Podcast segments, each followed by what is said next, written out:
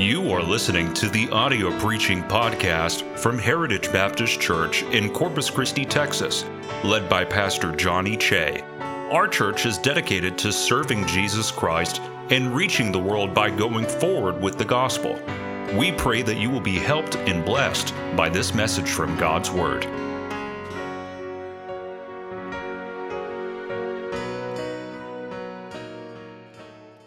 Want to uh, thank everybody who was praying for uh, my daughters. They did ship out or fly out this morning, uh, and they are safely at the college, and they're getting ensconced there. So um, certainly want to thank you all for your prayers. Prayers for them. Prayers for us. It is difficult to see your children fly clear across the country. It's uh, it's uh, not an easy thing, but.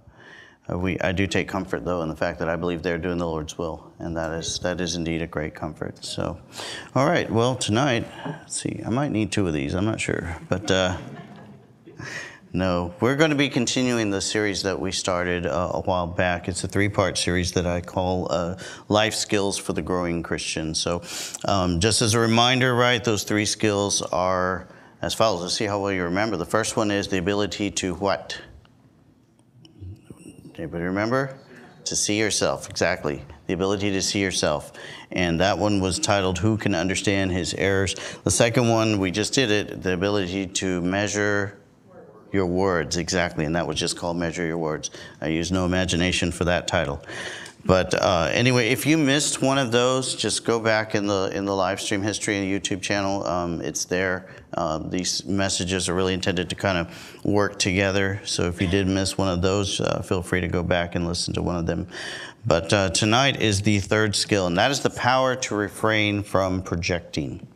Power to refrain from projecting. We're going to talk about what that is and what do we do about it. So let's go ahead and get into our Bibles. Open your Bibles to Matthew chapter 7. And go ahead and stand when you find that. Matthew chapter 7, we're going to just start with a passage of scripture that deals with the heart of the matter of this subject, our subject. And I'm going to begin reading in verse 2. I'll read verse 2 through 5 to just follow along in your Bibles. Matthew chapter 7, starting verse 2. For with what judgment ye judge, ye shall be judged.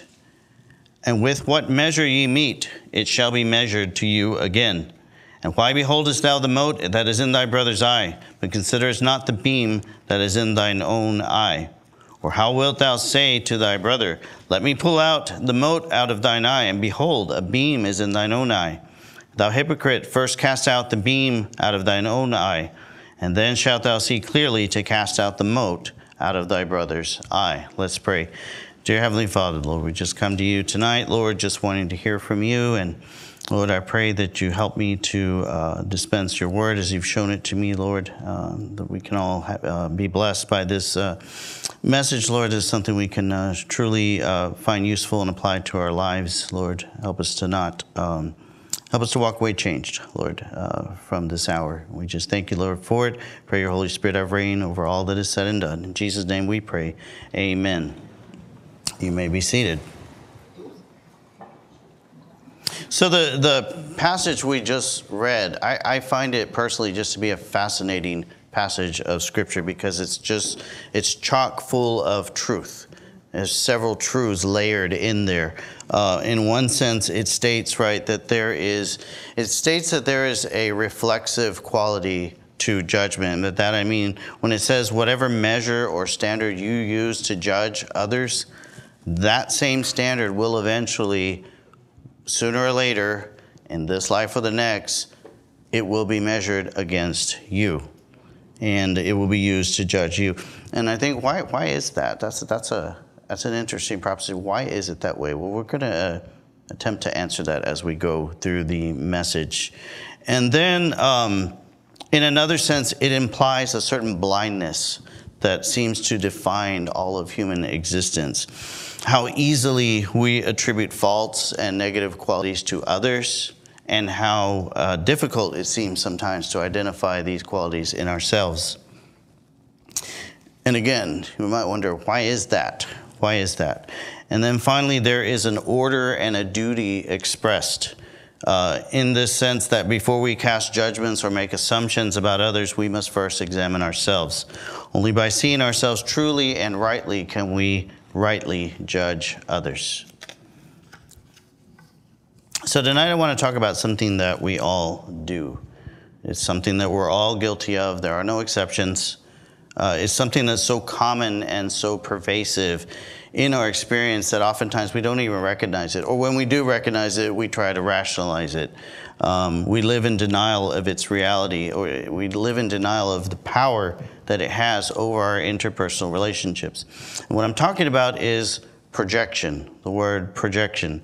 Now, uh, Brother Dusty heard projection. He thought we were going to watch a movie. I was like, no, this, this is not Church Unlimited. But, uh, but no, projection. Those who work in uh, social medicine and clinical psychology, they know this, this term very well. Uh, but for the rest, if you're not familiar, I will give you two definitions. One will be kind of a narrow one, more of a clinical narrow one, and then a, a broader one as we go. So, what is projection? Principally, uh, and especially in psychology, projection is defined as attributing your own negative qualities and experiences to other people, most often while failing to see those qualities in yourself. So I'll say that, I'll read that again. It is defined, projection is defined as attributing your own negative qualities or experiences to other people. Most often while failing to see those qualities in yourself. It usually entails denying that you yourself have those negative qualities, or else rationalizing those qualities in yourself, while imagining that others around you have those negative qualities in abundance. In truth, we project the things, in truth, we project the things that we hate about ourselves. We project our personal failures on other people. We project the conclusions of our deepest fears onto other people. So, what does that look like? What, what, what, would that look like? How would I identify that, right? Well, there's some classic examples, right? Ones that we're all familiar with. The liar, right? The liar mistrusts what other people say because he assumes that everyone is just as dishonest as he is right? Or the philandering husband, right? Or the philandering spouse, right? Is jealous and possessive to an extreme because he doesn't trust his spouse, because he imagines that she is just as prone to infidelity as he is. Or the thief, right? The thief thinks everyone's out to rob him. Right, so he doesn't trust anyone. And in terms of personal failure, uh, it might look like us uh, assuming that everyone will give in to a particular temptation that we have succumbed to. We believe because we failed in a certain area, the average person is bound to fail as well. And in terms of personal fears, uh, what it might look like is we assume everyone's judging us, okay, when really it is our own telltale heart murmuring to us in our minds. It is our own insecurities that we have about ourselves. Now, by way of expanding that definition a little bit, let me just say this projection is taking your own thoughts and attitudes and experiences and making up an image and then just placing that image on the world around you and, around, and on the people around you. Your external reality, okay, becomes simply a reflection of your own attitudes, your own experiences, your own assumptions based on what you would like or dislike. You think everyone should like and dislike the things that you do, or what you would do or not do, or how you would react. You think everyone should react that way. Okay, and anyone who acts contrary to this model that you've constructed in your mind, right? Well, you see them as an enemy, or they're just wrong, or they're against you, or they're lazy or they're foolish or they're cruel or they're mean or any other number, right, of negative descriptors that might come to mind. Now, what does this look like? Well, we, uh, someone might say, well, I did it. I don't see why they can't. Okay, that's not fair, right? Everyone has their own unique abilities and challenges. I believe that all cookie cutter um, judgments are the result of projection. Or they'll say this, they'll say, Well, I got over my failed relationship in a few weeks. Why is so and so still uh, moping around after six months? Or they might say, Well, when my loved one died, I was able to move on in a few months. Why is so and so still grieving after years? Or they might say, Well, I can usually forgive and forget quickly. Why doesn't so and so just get over it and move on?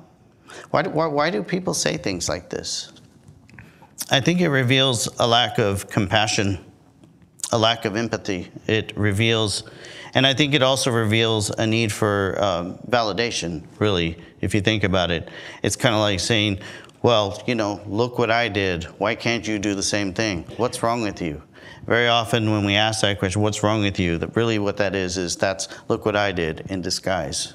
Is what that is. So, so projection then is it's not just about the it's not just about the negative qualities, but it's also about the negative judgments that come from failing to have empathy for others, failing to understand people. It's just easier to shoehorn people into our own conception of how, the way things ought to be, right, than to truly understand, make the effort to truly understand our fellow man. The man who projects goes about measuring the world by the yardstick that is himself. He is the ultimate judge and arbiter of right and wrong in his world. So, now going back to the classic definition of projecting, uh, negative attributes to others and failing to see them in ourselves, we can actually look at a passage of scripture where this is on display. So let's turn our Bibles to 2 Samuel chapter 12.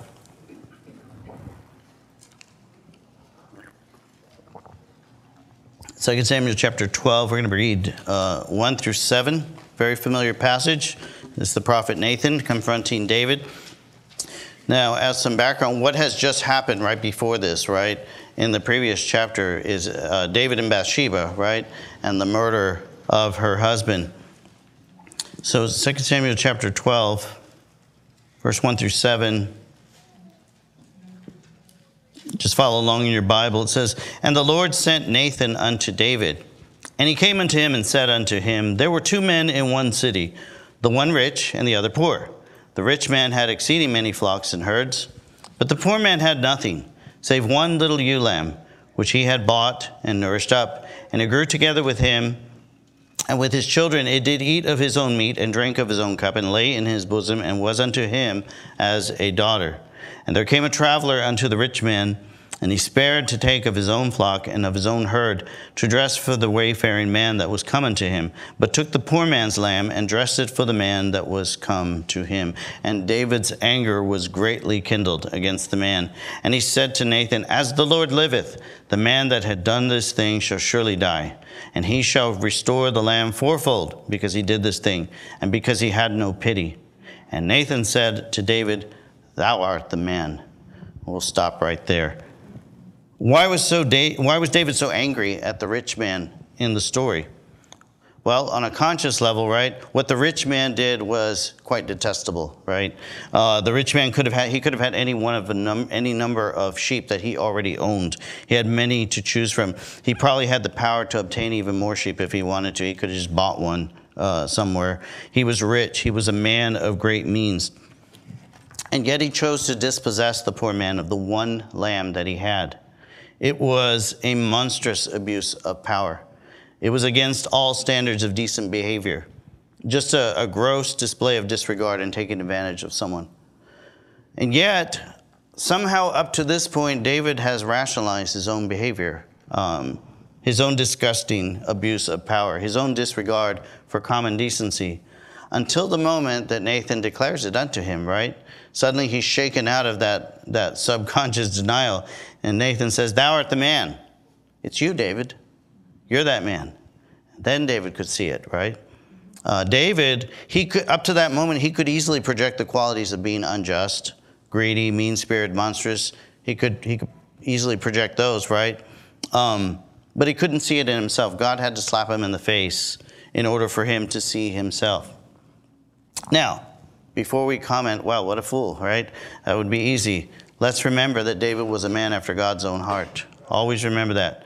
This passage is here. It's not for us to scoff at David in his weakness, okay? But rather, it's a warning to us. If even a man like David can succumb to gross projection, then we should all be more, all the more vigilant against it. So, what do we do about it? How do we refrain from engaging in this very human behavior? Well, First of all, we need to recognize that we all do it. Okay? Luke 6:45, you don't need to turn there, but Luke 6:45 says this. A good man out of the good treasure of his heart bringeth forth that which is good, And an evil man out of the evil treasure of his heart bringeth forth that which is evil. For of the abundance of the heart his mouth speaketh.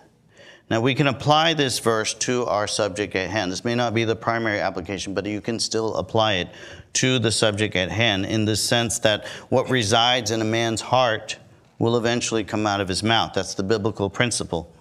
And this includes the negative attitudes and the criticisms and the shame that reside in our hearts. Basically, what the Bible says if it's in your heart, it's coming out. Okay, usually in the form of something that you say. But according to our nature, when all that ugliness comes out, we have a tendency to deflect it away from ourselves and put it on other people. And let's not be under the illusion that we do not do this. The Bible says we do this. The fears and the insecurities and the self loathing and the guilt that we harbor in our hearts will come out sooner or later.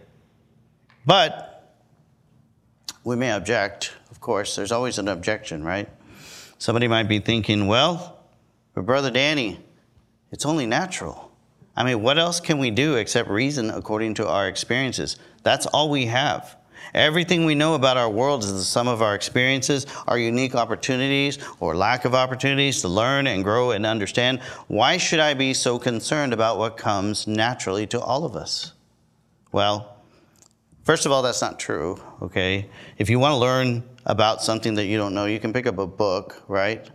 Um, if you want to learn about the real world and the real nature of man and all about human experience, well, you can pick up the book, correct? But put that aside for a minute, right? Let's take the argument at face value, right? It is natural. It is natural to interpret our world and people's behaviors through the lens of our own experience. So what's wrong with that?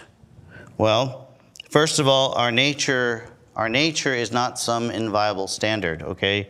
Neither is it accorded by the Bible any sense of innocence, okay? Honest opinions are by no means innocent opinions because we hear people say that, well, that was just my honest opinion. Okay, that was your honest opinion. Doesn't mean it was innocent, okay? Doesn't mean it was innocent. Jeremiah 17 9 says, The heart is deceitful above all things and desperately wicked. Who can know it? Turn to Galatians chapter 5. Another very familiar there's nothing new under the sun, folks. Uh, very familiar passage that we'll look at Galatians chapter 5. Starting in verse 19, we'll read 19 through 21. Now the works of the flesh are manifest, which are these adultery, fornication, uncleanness, lasciviousness, idolatry, witchcraft, hatred, variance emulations, wrath, strife, seditions, heresies, envyings, murders, drunkenness, revelings, and such like, of the which I tell you before, as I have told you in time past, that they which do such things shall not inherit the kingdom of God. Here's the thing about all those behaviors is they all come naturally. Okay? They all come naturally. Because we have a sin nature. Therefore, nature is not a justification for anything that we do. It may be a reason for what we do, okay, but it's not a justification for what we do. We need to understand there's a difference, okay, between the reason we do things, okay, and justification. Just justification. Think about what just justification is. Justification absolves you of sin. So we, there's many reasons why we do the things we do. It could be uh, emotions, it could be pressure, it could be grief, it could be trials, it could be many. There's many reasons why we do the things we do, but those are not justifications for the things that we do, especially when it comes to sin. Romans 5:12 says this, wherefore as by one man sin entered into the world and death by sin, so death passed upon all men, for that all have sinned talking about the sin nature that we all have. That is our nature. So it's natural is not a justification, right? And speaking of Romans, though, there's a turning point in the book of Romans that I think is worth uh, noteworthy. Um, we've been going through the book of Romans in, in, in my Sunday school class. By the way, if you're between the ages of 40 and 60, you're invited to uh, attend the Foundation Sunday school class. Uh, we're finishing up with Romans hopefully this week, and then we will be moving on. But it's been a good journey. We've been in the book of Romans for about three years. So, yeah. Uh, so, anyway, there's a turning point, though, in that book. It comes in Romans 2, uh, Romans 12, verses 1 and 2. You don't need to turn there. You can if you want, but you should know these already. Romans 12, verse 1 and 2. It says, I beseech you, therefore, brethren, by the mercies of God, that ye present your bodies a living sacrifice, holy, acceptable unto God, which is your reasonable service. And be not conformed to this world. Here's the important part. But be ye transformed by the renewing of your mind, that ye may prove what is that good and acceptable and perfect will of God. When you study the book of Romans, you will notice something about this passage. After these two scriptures, okay, um, every prescription, every commandment, every recommendation, whatever you want to call it, what every behavior that is expected of the Christian goes against our human nature. They are the products of the transformed mind. If you're going to have these behaviors, if you're going to cultivate these behaviors, you must allow God's word to transform your mind, to transform you, because it is not natural to be kind to your enemies. It is not natural to refrain from avenging wrongs. Jesus Christ himself said, Any man, if any man will come after me, let him deny himself and take up his cross daily and follow me. Deny what? Deny his nature, deny his natural impulses. Now, there are many ways in which we can practice this self denial. Um, we have spoken of humility in a previous sermon. It might have been the last one, or maybe it was the one before. But if you'll remember it, uh, C.S. Lewis, he called humility, he called it beautiful forgetfulness, if you'll remember that. By which he meant that humility is not thinking less of yourself, it's not thinking meanly of yourself, but rather true humility is not to think of yourself at all. It is turning your vision outward instead of inward and beginning to practice the beautiful vision that we will have in heaven in the presence of our Savior, during which we will have no time or inclination to be focused on ourselves at all. So that was humility. But beyond that, I believe that one of the greatest weapons that we have in our arsenal of self denial is meekness. So I want to talk about that right now. I believe that the power to refrain from projecting lies in meekness. And I'll show you what I mean. Let's gonna, we're going to go through a thought exercise, right? Again, somebody was probably thinking, no, exercise, no. We don't say that word in our house. Um, anyway, what is meekness? Okay, what is meekness? We've heard Pastor talk about it, but meekness is power under control. Okay, this is the definition that pastor likes to use. I like it myself. Meekness is power under control, power under restraint. Okay, you can have other def- definitions, but this is my favorite one. Okay, um, Jesus, when he was on the cross, he could have called down legions of angels. That was within his power, but he didn't. Moses, who was leader of the Jewish people as they uh, trudged through the wilderness, right? Even in the face of great opposition and very challenging circumstances, he remained humble and he remained patient. David, uh, when Saul was hunting him and to kill him, right? He had a chance where he could have killed Saul, could have done it. He didn't. He refrained, he spared him. So, in each instance, and there are many others in the Bible, of course, someone with great power and the opportunity to display that power instead chose restraint. This is meekness. So, listen to this proposition then. Where there exists the greatest amount of power, there also exists the greatest opportunity to exercise meekness. Okay, I'll say it again. Where there exists the greatest amount of power, there also exists the greatest opportunity for meekness. If meekness is power under control or restraint, then wherever there resides the greatest concentration of power, also resides the greatest opportunity for meekness. So, for you personally, then, in what realm do you possess the most power? Your greatest opportunity for meekness is going to be in the place where you enjoy the most power. And where is that? Anybody want to take a stab at that? Where is that? It's true for everyone. Where do you have the most power? Anybody want to take a, take a stab at it? Anyone? Somebody's close over there. Your mind, exactly. It's your mind, folks. You call the shots in your mind. No one can tell you what to think. No one can make you decide anything. No one can stop you from having any sort of thought or fantasy or imagination that you want to have. In your mind, you have absolute unchecked power to create, to react, to judge, to deny. You're master in your mind. That is where you have the most power. Therefore, that is where you have the that's where you have the greatest opportunity to exercise meekness. So meekness then is not really a behavior, is it? It's a mindset. Behavior meekness is not, not a behavior, it's a mindset. Let me show you what I mean. I want you to look up two verses. You have to put your finger on one and look up the other. We're going to look at two verses. Look at Romans 12:10. Find that. And then look at Philippians 2:3. We'll read Romans 12:10 first and then we'll read Philippians 2:3. I'll give you a little extra time since I asked you to look for two of them. But I want you to see something.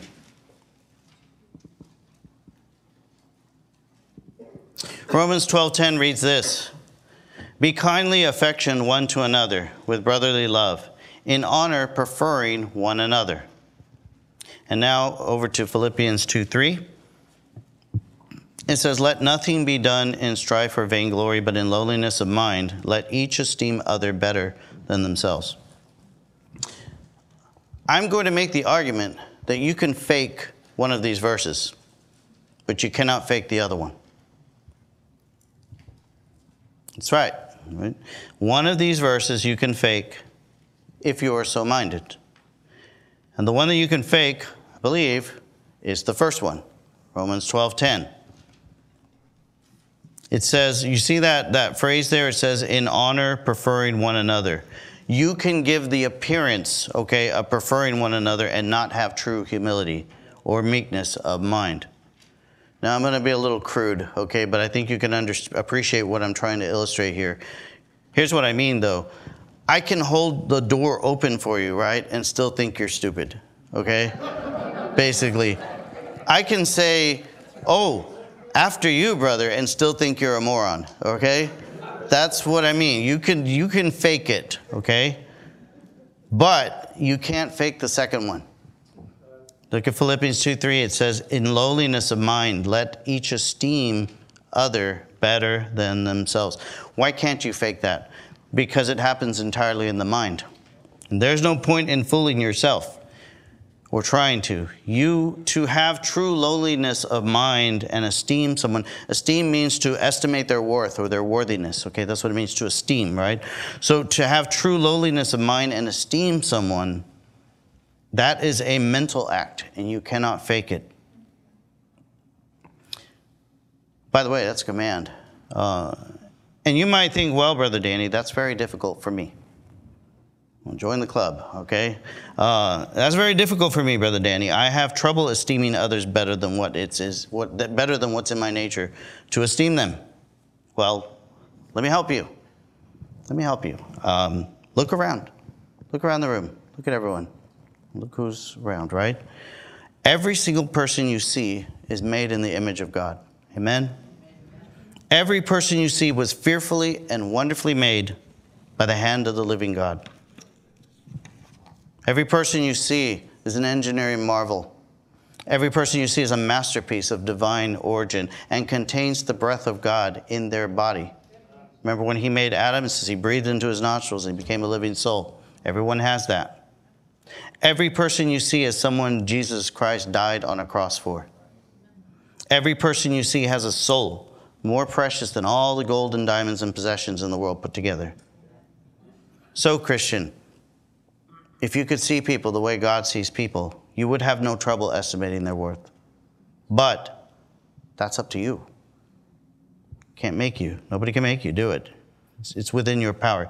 You have to decide how you will see people in the world around you.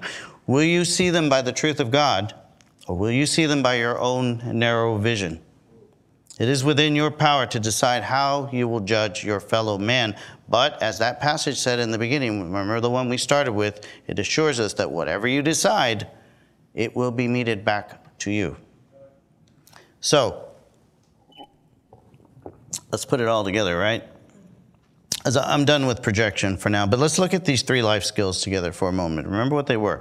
Number one, the ability to see yourself, right?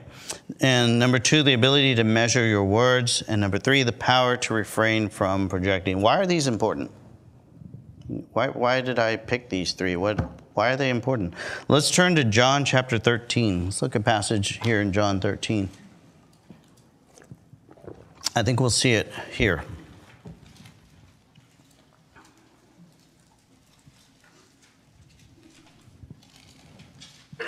John chapter 13, I'm going to read verses 34 and 35. These are the words of Jesus. And he says this He says, A new commandment I give unto you, that ye love one another as I have loved you, that ye also love one another. By this shall all men know that ye are my disciples, if ye have love one to another. Now, the command to love each other, that's, that in and of itself was not new, right? We know even in the Old Testament it said, Thou shalt love thy neighbor as thyself, okay? And Jesus even quoted that in, uh, in another part of Scripture, right? But what was new about this commandment was the standard and the manner that lo- of love that Jesus was setting. You notice that the Old Commandment says what? To love thy neighbor, what? As yourself. But Jesus said to love one another as I have loved you it's a higher standard, especially when you consider that Jesus laid down his life for us. He died on a cross for us. That's a very, very high standard. So he is speaking then of a sacrificial love, a self sacrificing love that we ought to have one toward another. And it's no wonder that the Apostle Paul said, pleaded with us, right, to present our bodies a living sacrifice. Self sacrifice is the standard and basis by which Christians are to love each other. It is commanded. But how are you going to do that when you're constantly comparing everyone to yourself? Romans 2 1 says, Therefore thou art inexcusable, O man, whosoever thou art that judgest. For when thou judgest another, thou condemnest thyself, for thou that judgest doest the same things. How are you going to judge people rightly when you can't even see yourself? The beam must be taken out of your own eye first, remember? How will you love your neighbor when you can't even measure the words that are coming out of your mouth? And you must. You can't take words back once they're out of your mouth. So, look, here's my point for tonight, okay? Very soon we're moving into a new building. But guess what?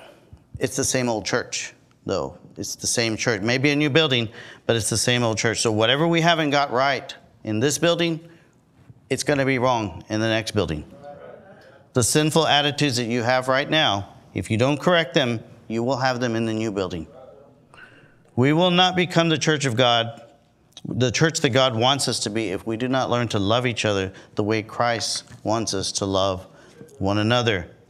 The thing about our ability to see ourselves is that when we fail to do it, it engenders pride. It causes us to offend and be offended because of a gross disparity between who we imagine ourselves to be and who we really are.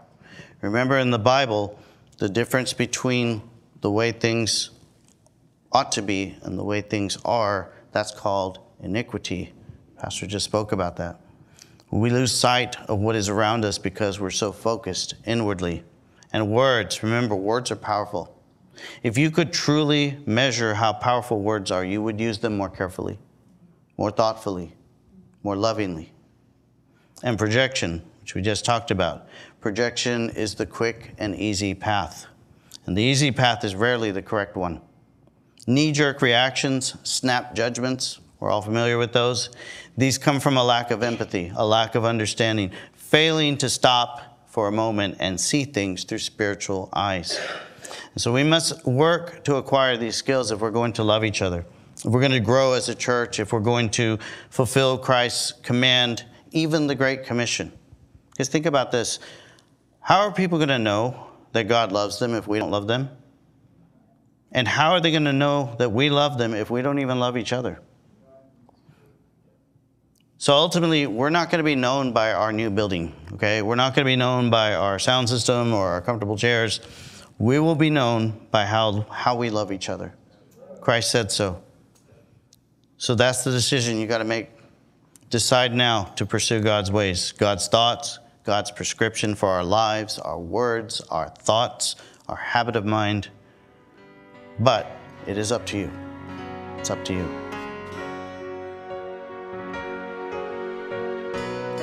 Thank you for listening to our audio preaching podcast. For more information about our ministries, or if you would like to get in contact with us, please visit our website at heritagebaptistcctx.org. May God bless you as you go forward with the gospel this week.